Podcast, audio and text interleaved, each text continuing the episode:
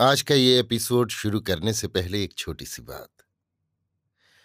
क्या आप भी अपना पॉडकास्ट बनाने की सोच रहे हैं? तो एंकर ट्राई कीजिए। ये पॉडकास्ट बनाने का सबसे आसान तरीका है। नंबर एक, ये फ्री है। नंबर दो, इसमें कई सारे ऐसे टूल्स हैं जो आपको अपने फ़ोन और कंप्यूटर पर रिकॉर्ड और एडिट करने की फैसिलिटी देते हैं। नंबर तीन आप अपने पॉडकास्ट को डिस्ट्रीब्यूट भी कर सकते हैं, जिससे इसे स्पॉटिफाई और दूसरे प्लेटफॉर्म पर सुना जा सके। तो डाउनलोड कीजिए फ्री एंकर ऐप या विज़िट कीजिए एंकर डॉट एफ़ पर अपना पॉडकास्ट स्टार्ट करने के लिए। ये तो थी एक छोटी सी जानकारी, और अब शुरू करते हैं एपिसोड का सिलसिला। तो आज के एपिसोड में लीजिए सुनिए आचार्य चतुर्सेन शास्त्री के लिखे उपन्यास, गोली के चौवनवें भाग, पति परमेश्वर को, मेरी यानी समीर गोस्वामी की आवाज़ में। भगवान ने मुझे अभागिन की अरदास सुन ली। वो प्रभात मेरे लिए मंगल प्रभात हो गया। मेरे बच्चे को होश आ गया था। उसने आँखें खोल दी थी।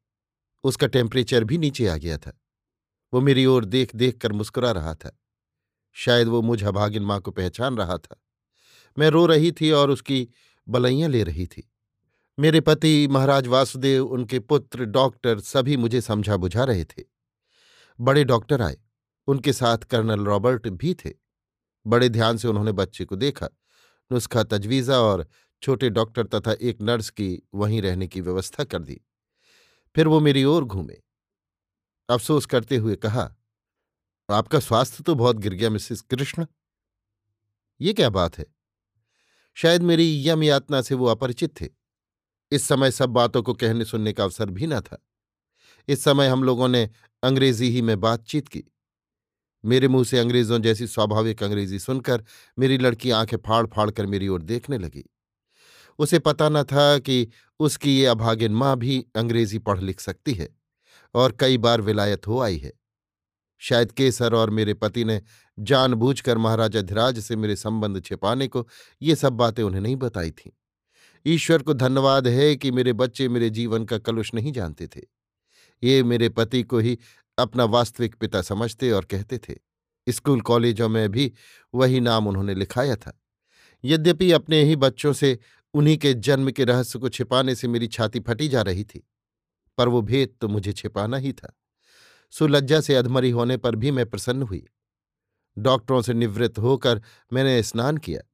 घर के ठाकुर की पूजा आरती की और मैं आरती का थाल सजा, सबके सामने सब लाज लगाम तज अपने पति के पास आई। उनके चरणों को मैंने धोया, अपने आंचल से उन्हें पहुँचा। धूप दीप से पति परमेश्वर का पूजन किया चरणोदक लिया और अपना मस्तक उनके चरणों में टेक दिया। ये सब निर्विघ्न नहीं हुआ। उन्होंने बहुत बाधा दी। भला बाधा क्यों न देते? इक्कीस बरस तक जिस स्त्री की, धर्म की पत्नी होने पर भी, सरकार कहकर उसकी चाकरी की, उसकी पूजा कोई आसानी से कैसे ग्रहण कर सकता था? पर मैं अपने में मगन थी। पृथ्वी पर अब ऐसा कौन था, जो मुझे मेरी इच्छा की पूर्ति करने से रोक सकता? तिस पर वासुदेव महाराज ये सब देख हो हो करके पागल की तरह नाच उठे। वो आँखों से आँसू बहाते हुए ठाकुर द्वारे से शंख उठा लाए। उन्होंने ज़ोर से शंख में फूंक मारी और वो शंख ध्वनि कैलाश में जा पहुँची। साक्षात शंकर और जगज्जननी उमा ने मृत्युलोक में झाँक कर मुझा अभागिन नरक कीट कलुषित गोली की पति पद पूजा देखी। अभी आप सुन रहे थे आचार्य चतुर्सेन शास्त्री के लिखे उपन्यास, गोली के चौवनवें भाग, पति परमेश्वर को, मेरी यानी समीर गोस्वामी की आवाज़ में।